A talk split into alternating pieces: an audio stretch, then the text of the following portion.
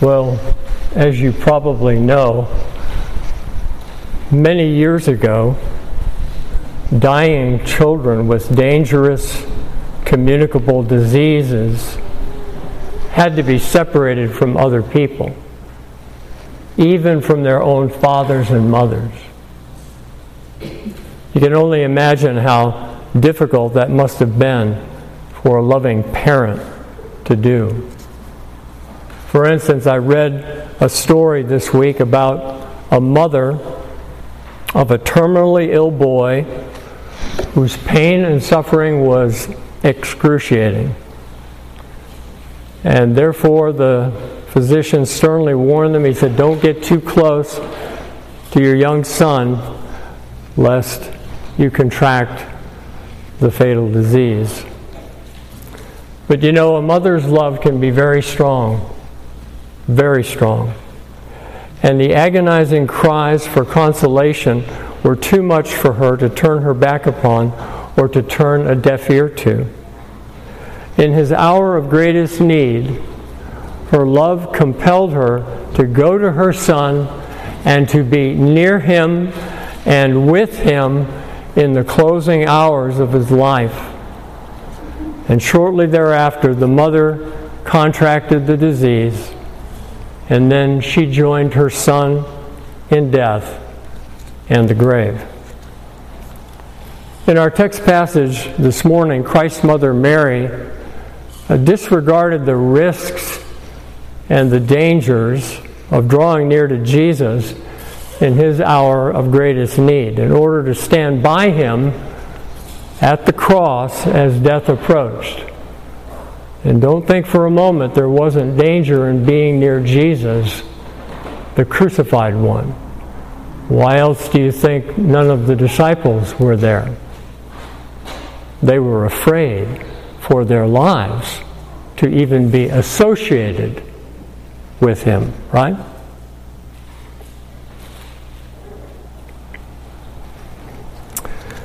In our text passage this morning, Mary clearly looked past the risk, the danger of drawing near to Jesus in his hour of greatest need. So, the message title and theme of our text passage is The Love of a Mother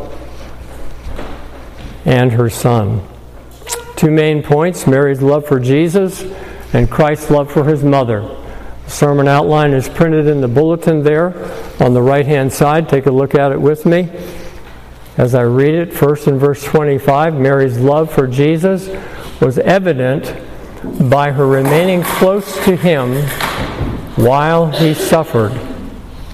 And then, second, in verses 26 and 7, Christ's love for his mother was demonstrated by providing for her future care amidst or despite his sufferings.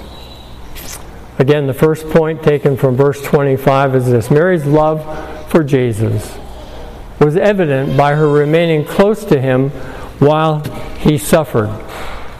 Look at 25 again. Now there stood by the cross of Jesus his mother and his mother's sister, Mary, the wife of Clopas, and Mary Magdalene. Four women, right? Now, as we look at this, we realize that Jesus at this time was in agony. He was fatally wounded. He's only a couple hours away from Death Valley, right? And standing close to him at great risk were some people, not the disciples, but some women, four women. His mother Mary, his mother's sister, who is Salome, who's not named in the passage, and two other Marys Mary, the wife of Clopas, and Mary Magdalene. John, the author of this gospel, who identifies himself in verse 26 as the disciple whom Jesus loved, is also with this little band of faithful women standing by the cross. So you've got four women and one man. Apparently, Mary's husband Joseph was dead at this point in time. Of course, the reason why Jesus was being crucified was because he had made a claim. He had claimed to be the Messiah, the Son of God. And this was the cause of all his troubles his arrest, his scourging, his crucifixion. And therefore, when the time of Christ's persecution and suffering came, most of the disciples fled from his presence for fear that they would be identified with him as his followers. But a few, a few remained nearby. A few remained close to him while he suffered. And from the gospel accounts, it appears that only one man, John, the beloved disciple. None of the others were there except John and Mary and a few other women. Of course, Mary knew that there was nothing she could do to save him. He was irrecoverable at this point. But as a loving mother, she felt compelled to what? To be near him while he suffered. What an unimaginably difficult situation for a mother to experience. As his human mother, Mary felt every human emotion that every mother feels towards her son. And on this sad occasion, she witnessed her abused, brutalized son nailed to a wooden cross and crucified. Perhaps you've seen the movie, The Passion of the Christ. It depicted the physical agonies that Jesus endured in his beatings, scourging, and crucifixion. And it was very, very graphic. However, something was notably absent, which was the greater suffering that Christ experienced, which was unseen by human eyes and which cannot be depicted by a movie. Because that which Christ suffered, in addition to the outward visible strokes from the hands of the soldiers, was the inward invisible strokes of divine justice from the hand of God Himself. We quoted from Isaiah very recently, remember?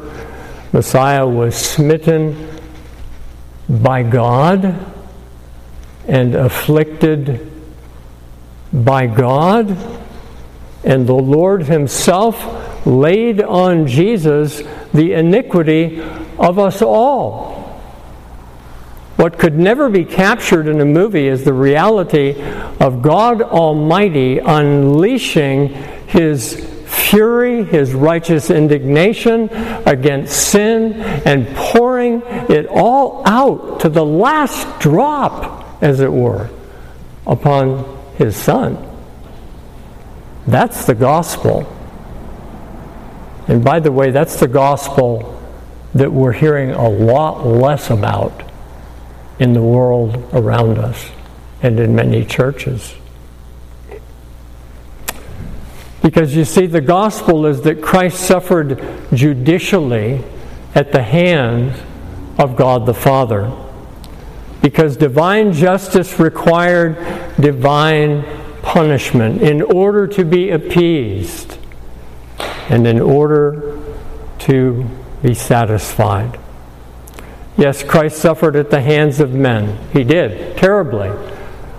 But the agony during the darkness of Calvary had to do with what he suffered as our substitute, as the Father was pouring out upon him the punishment that we deserved.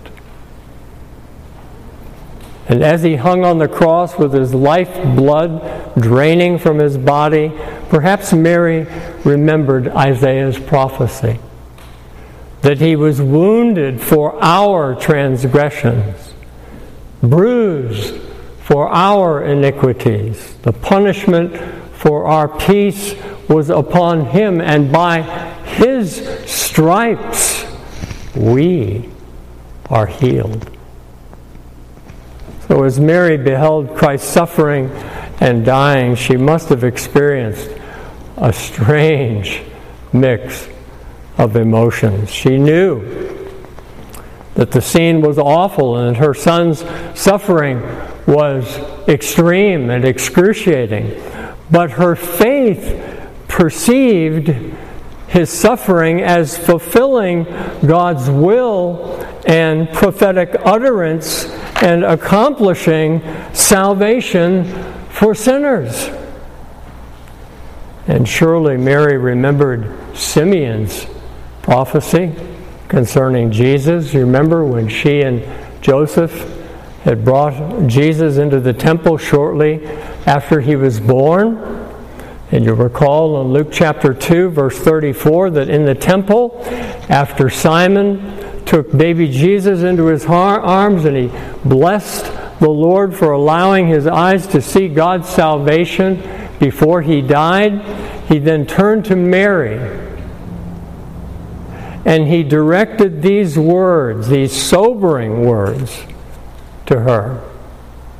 He said, Mary, behold, this child is appointed for the fall and rising of many in Israel, and for a sign that is opposed, and a sword will pierce through your own soul also.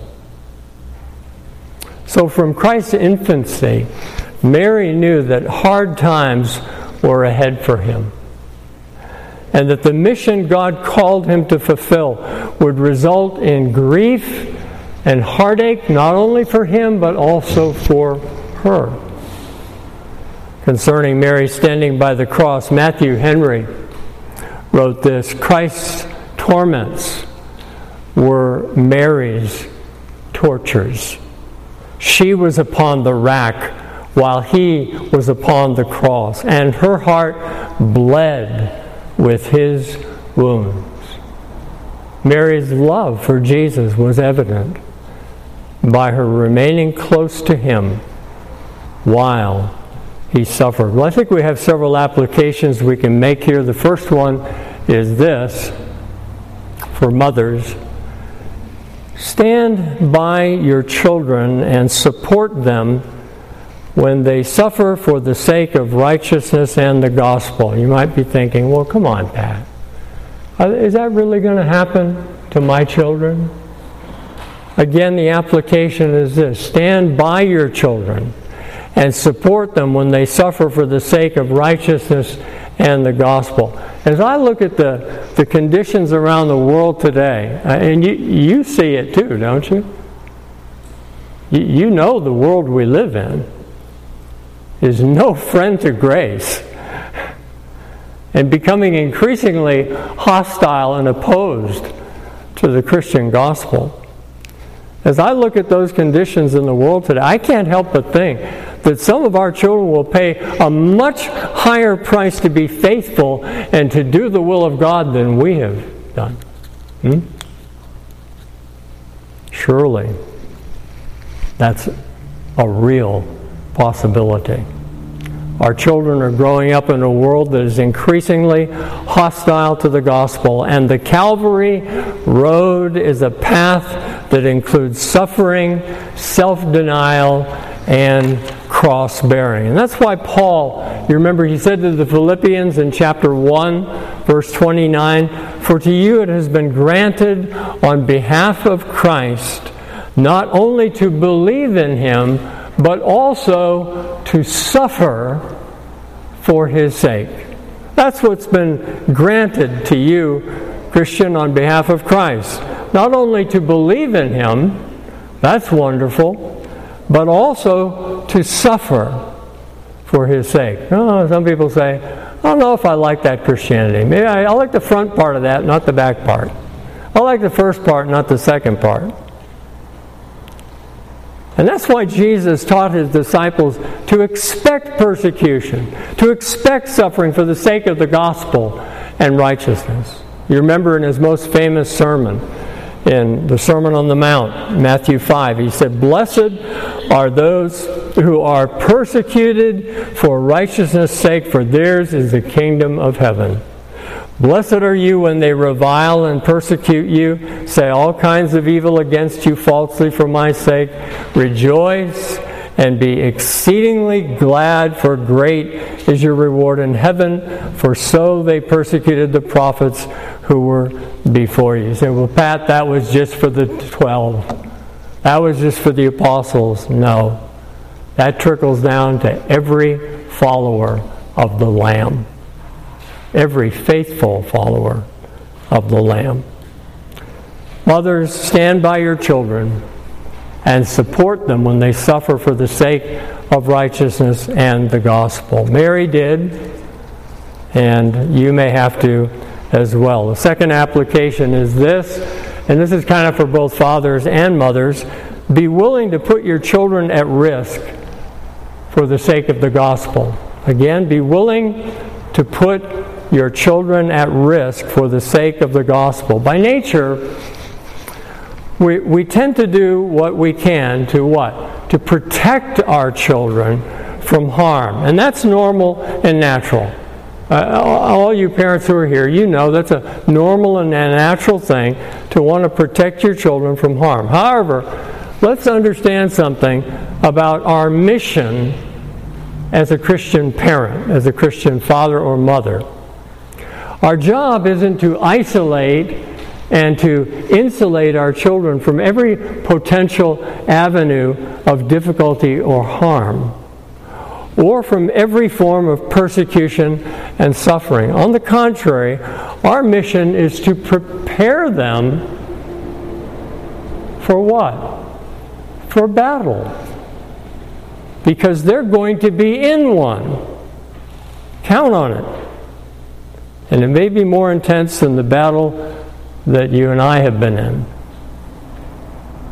Furthermore, all this exposure to truth, Christian education, and preaching may lead one of your children to do something really hard and difficult that will result in persecution and suffering. Will you be willing to let them go if that time comes? Will you be willing to put your children at risk for the sake of the gospel?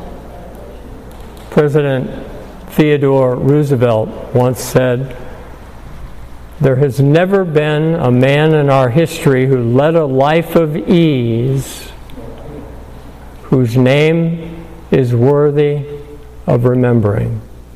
Hmm. You know, I was thinking just yesterday about the kind of mother that the martyred missionary Jim Elliot must have had. I've actually had that thought a number of times. What kind of a woman was she? Wow. Back in the 1950s, Elliot was a godly young man with a young family who targeted a remote region in Ecuador where the savage Auca Indians lived. And sensing God's call to go and reach them, Elliot and his companions put their lives at risk for the sake of the gospel. And all five of them, you might remember, were savagely murdered in the attempt. You might think, what a waste of life.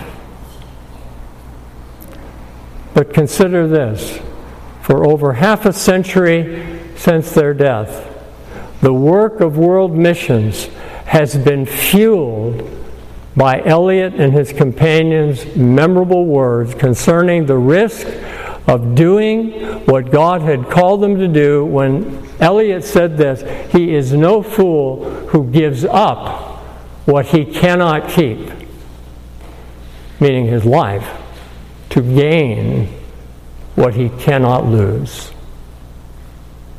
Our own Miriam Gibb is one such person who was inspired by Jim Elliot and has been ministering to the Auca Indians in Ecuador for the past 45 years. Did you know that? Mothers, will you be willing to put your children at risk for the sake of the gospel? Perhaps an even better question is this Will your, will your grown children be willing to put themselves at risk for the gospel? Will the result of your childbearing be that your sons and daughters will view their lives as expendable for the cause of God and truth? I trust the adults who are here who are Christian, you would say, wouldn't you, that you would consider your life expendable for the sake of the gospel and for the God, cause of God and truth? If God required that of you?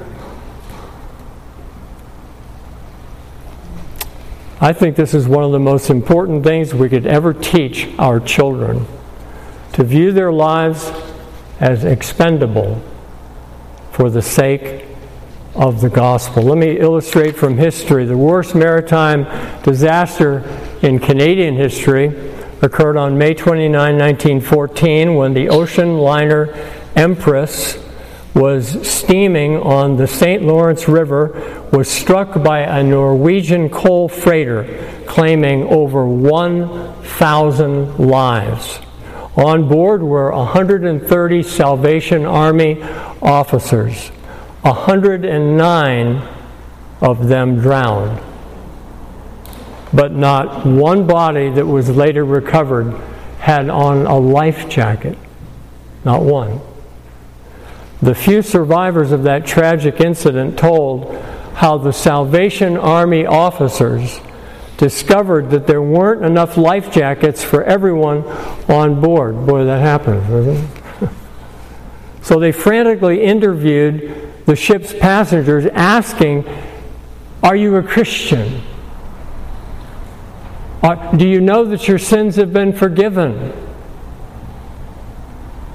They were trying to find out are you saved? And when they found one who wasn't, they took off their own life preserver, strapped it onto the other person, and of course they consequently drowned. 109 of 130 of those Salvation Army officers. I think from the deck of that boat as it was sinking, there, there went up a cry from the men who were in the Salvation Army, who'd given their life preserver to someone else. And in unison they said, Others! Others! Others. Hmm. I dare say that those 109 men, mostly young, were raised by mothers who taught them to be willing to put themselves at risk for the gospel. So, mothers, is that how you will raise your children? Is it? In their day of trial and testing? Will they live for self and protect themselves or be willing to put themselves at risk, even at the expense of their own lives, for the sake of the gospel? Perhaps the greatest need in the church today is for Christian mothers to instill in their sons and daughters the self sacrificing spirit and courage of the young man who said he is no fool, who gives up what he cannot keep to gain what he cannot lose. Well, we've spent the majority of our time considering Mary's love for her son. Let's briefly turn our attention to the second part of the text, namely Christ's love for his mother, verses 26 and 7. The second point is this Christ's love for his mother was demonstrated by providing for her future care amidst his sufferings. Verse 26 When Jesus therefore saw his mother and the disciple whom he loved standing by, he said to his mother, Woman, behold your son. And then he said to the disciple, Behold your mother. And from that hour, that disciple took her to his own home. Now, the remarkable thing I want you to see here is that at the height, the very height of his agony and suffering, Christ took notice of his mother and made provision for her future care and support. Matthew Henry comments on it this way Christ was not so much taken up with a sense of his own sufferings as to forget his mother, whose concerns he bore upon his heart. His mother, perhaps, was so taken up with his sufferings that she didn't think of what would become of herself. But Jesus did. End quote. Even amidst his most excruciating pain, our Lord wasn't preoccupied with his own troubles, but others were on his mind. Others were on his mind. Mary, his beloved mother, was his first priority. In the spirit of honoring father and mother, he took time to communicate with John concerning his mother's future care. And did you notice how few words that required? In verse 27, Jesus said to John, Behold your mother. Ooh.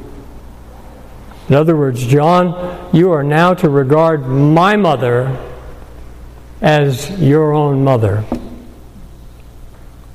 Hmm. Which obviously he did because the end of verse 27 says, And from that hour, that disciple, referring to John, took her to his own home. Christ's love for his mother was demonstrated by providing for her future care despite Christ's suffering. Think of it this way by way of application. If amidst his worst sufferings on the cross, Jesus made provision for those whom he loved, then how much more is he making provision for those whom he loves right now in glory where there is no pain and suffering. Do you get that? Hang on that for a minute. Listen. If amidst his worst sufferings on the cross, Jesus was making provision for those whom he loved, like his mother, then how much more is he making provision for those whom he loves right now in glory where there's no pain and there's no suffering. Our great high priest is no longer distracted with any worldly cares or grief, but now at the right hand of the majesty on high, he is entirely focused, entirely focused upon the care and the provision of his people.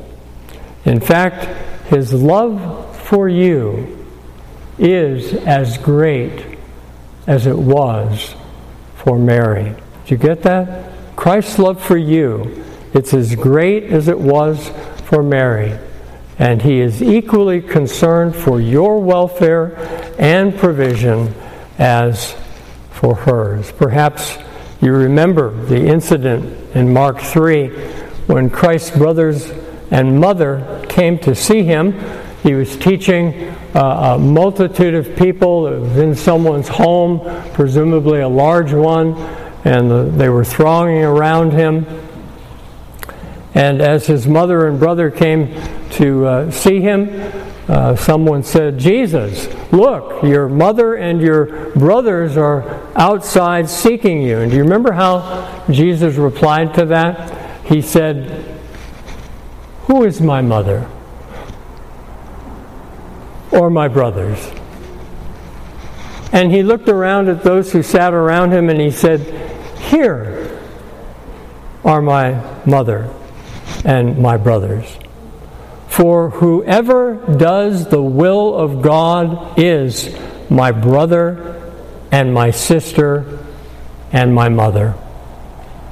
That was Christ's way of saying that a person enters into a relationship with Him by faith because that's the will of God to believe in Him whom He sent. In other words, Christ taught that you enter in to his family and become related to him as a family member by faith spiritually, not by blood physically. What a rebuke that must have been to his own brothers who didn't yet believe in him as Messiah. Jesus told the crowd that their relationship to him by faith was the critical issue and that he was equally, if not more, concerned for them as members of his body than for those who were his own flesh and blood brothers and sisters and mothers. So, verse 27 is not surprising when Jesus made provision for his mother Mary by appointing someone besides his own blood brothers to be her guardian. What an honor for John to have the privilege of caring for Mary, Christ's mother, after his death. Perhaps you have or will experience a similar kind of honor. When someone asks you to care for their children in the event of their untimely death, that is a great honor, a great honor to have parents of another child or children ask you to care for and provide for them should they die. And by way of application, parents, if you haven't already made that provision for your children, then I'd exhort you to do so soon. Accidents happen, serious illnesses happen, and you don't know what a day may bring forth. And unless you legally settle the matter of your children's guardianship beforehand, then guess what? The state will step in and they will make that decision for you and I trust you prefer to make it yourself. Christ's love for his mother was demonstrated by his provision for her future care and welfare. In a similar way, making future provision for your loved ones is an expression of your love for them. Another closely related application is this the guardian that you choose to care for your family members does not have to be an immediate family relative. You can choose someone apart from your immediate family, right? Jesus did. Jesus did. In fact, the best choice may be someone unrelated to you, outside of your immediate family. John, not Christ's own brothers, was our Lord's choice to be guardian for his mother after his death. And therefore, the guardian that you choose to care for your family members does not have to be an immediate family member. One last application as we close it arises from these verses. Children ought to provide care for their aging parents. Again, children ought to provide care for their aging parents. And I know this is a huge subject, one that's close to home for uh, some of you. But it's an important one because in our culture, caring for aging parents has kind of fallen on hard times. Today, many children neglect the care and provision of their aging parents. However, Christians ought to be known and distinguished by their care and attention for them even when his suffering was the greatest, even when he was on his deathbed, Jesus was concerned for his mother's welfare, and so should we be concerned for ours. Now, let's keep Christ central in our thinking as we conclude by comparing Christ's love for his mother, being demonstrated by his provision for her future care amidst his suffering, with the blessedness of Christ's love for us, his children, which is demonstrated by providing for our future care throughout all eternity, which he accomplished and secured for us by his perfect, sinless life and by his substitutionary suffering at Calvary on the cross, and ultimately by means of his glorious and powerful resurrection from the dead on the third day. So let us praise God continually for the love of Jesus Christ, for each and every one of his family members whom he will provide for, whom he will care for, not just in this life, but in the life to come throughout all eternity.